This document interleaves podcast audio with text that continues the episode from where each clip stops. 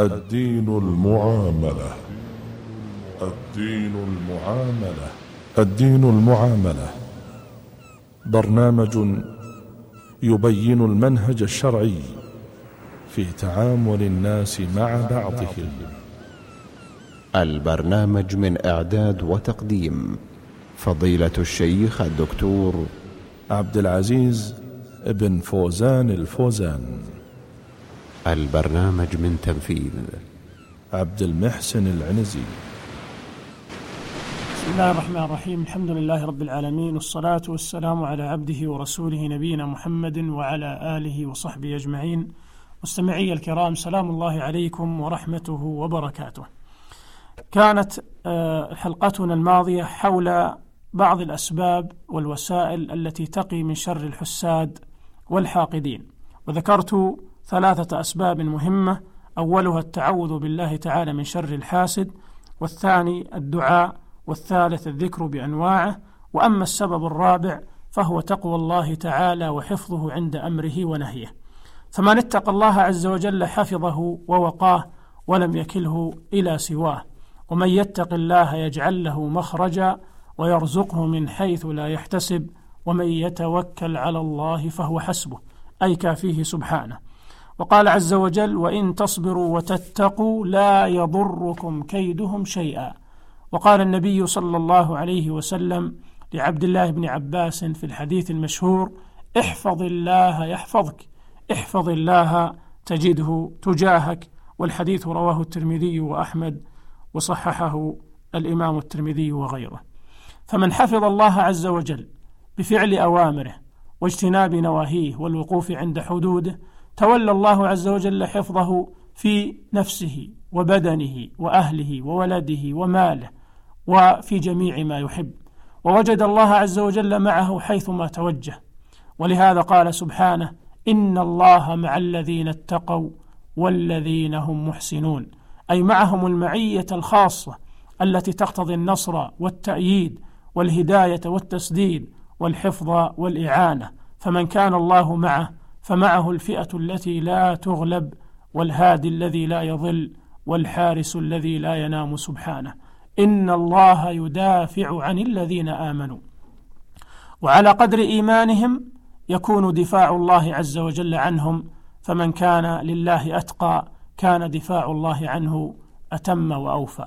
وقال عز وجل: وكان حقا علينا نصر المؤمنين، أي على جميع أعدائهم ومن يريد الإضرار بهم والإساءة إليهم من الإنس والجن وغيرهم من المسلمين أو الكافرين. وقال عز وجل: ولينصرن الله من ينصره، إن الله لقوي عزيز.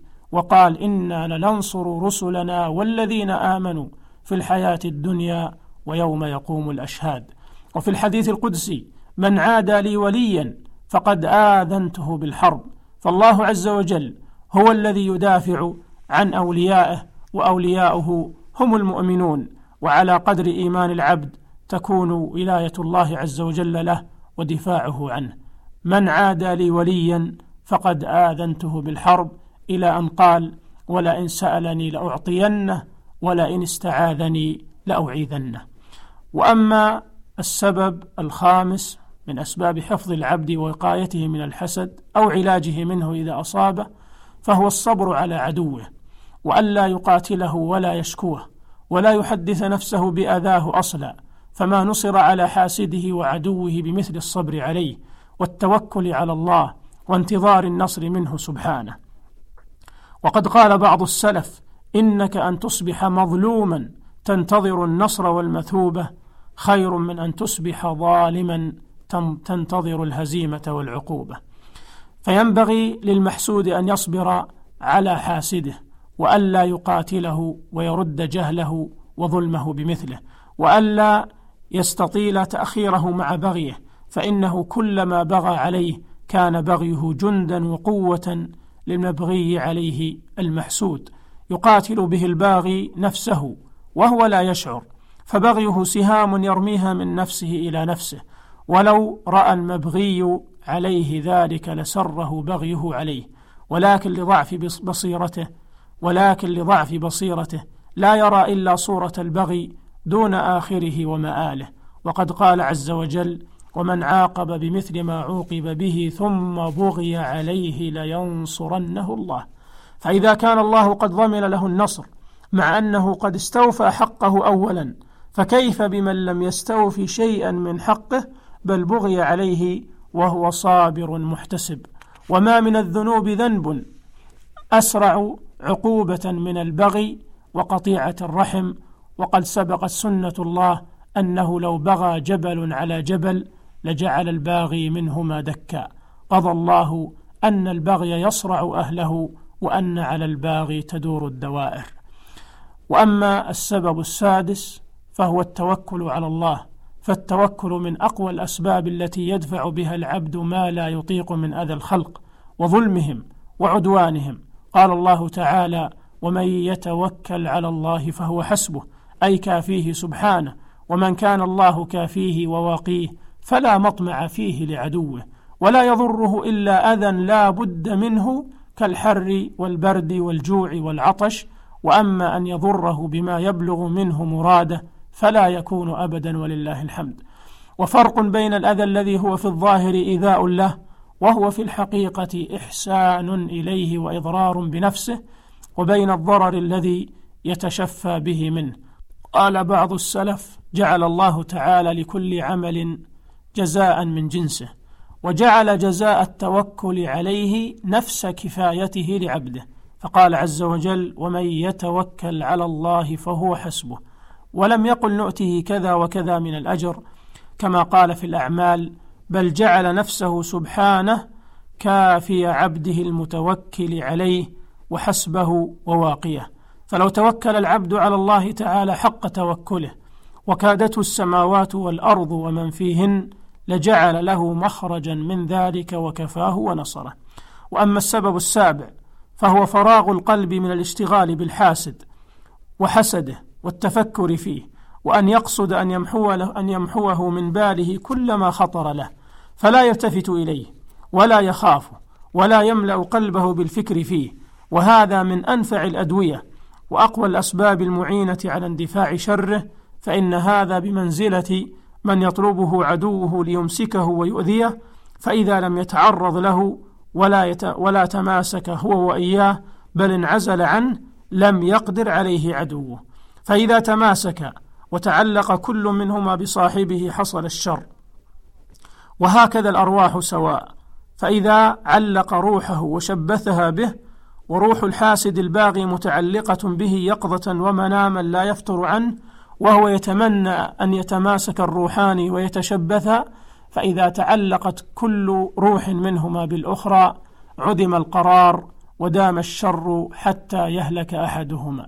فإذا جبل روحه عنه وصانها عن الفكر فيه والتعلق به وألا يخطره بباله، فإذا خطر بباله بادر إلى محو ذلك الخاطر والاشتغال بما هو أنفع له وأولى به، بقي الحاسد الباغي يأكل بعضه بعضا، فإن الحسد كالنار، فإن لم تجد تجد ما تأكله أكل بعضها بعضا. ولقد أحسن ابن المعتز حين قال: اصبر على حسد الحسود فإن صبرك قاتله، فالنار تأكل بعضها إن لم تجد, إن لم تجد ما تأكله. وهذا باب عظيم النفع لا يلقاه إلا أصحاب النفوس الشريفة والهمم العلية. والكيس الفطن يرى من أعظم عذاب القلب والروح اشتغاله بعدوه وتعلق روحه به، ولا يصدق بهذا إلا النفوس المطمئنة الوادعة اللينة التي رضيت بوكالة الله لها وعلمت أن نصره لها خير من انتصارها هي لنفسها، فوثقت بالله وسكنت إليه واطمأنت به سبحانه، وعلمت أن ضمانه حق ووعده صدق، وأنه لا أوفى بعهده من الله ولا أصدق منه قيلا، فعلمت أن نصره لها أقوى وأثبت وأدوم وأعظم فائدة من نصرها هي لنفسها أو نصر مخلوق مثلها لها مهما على مكانه وارتفعت منزلته. ولا يقوى أو ولا يقوى على هذا إلا بسبب آخر سنذكره في الحلقة القادمة بإذن الله. أستودعكم الله الذي لا تضيع ودائعه، وأسأله أن يعيذنا من شر الحسد والحاسدين. والسلام عليكم ورحمة الله وبركاته.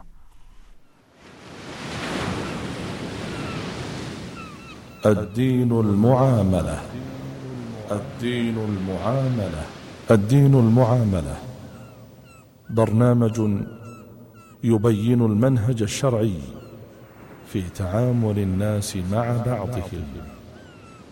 البرنامج من إعداد وتقديم فضيلة الشيخ الدكتور عبد العزيز بن فوزان الفوزان.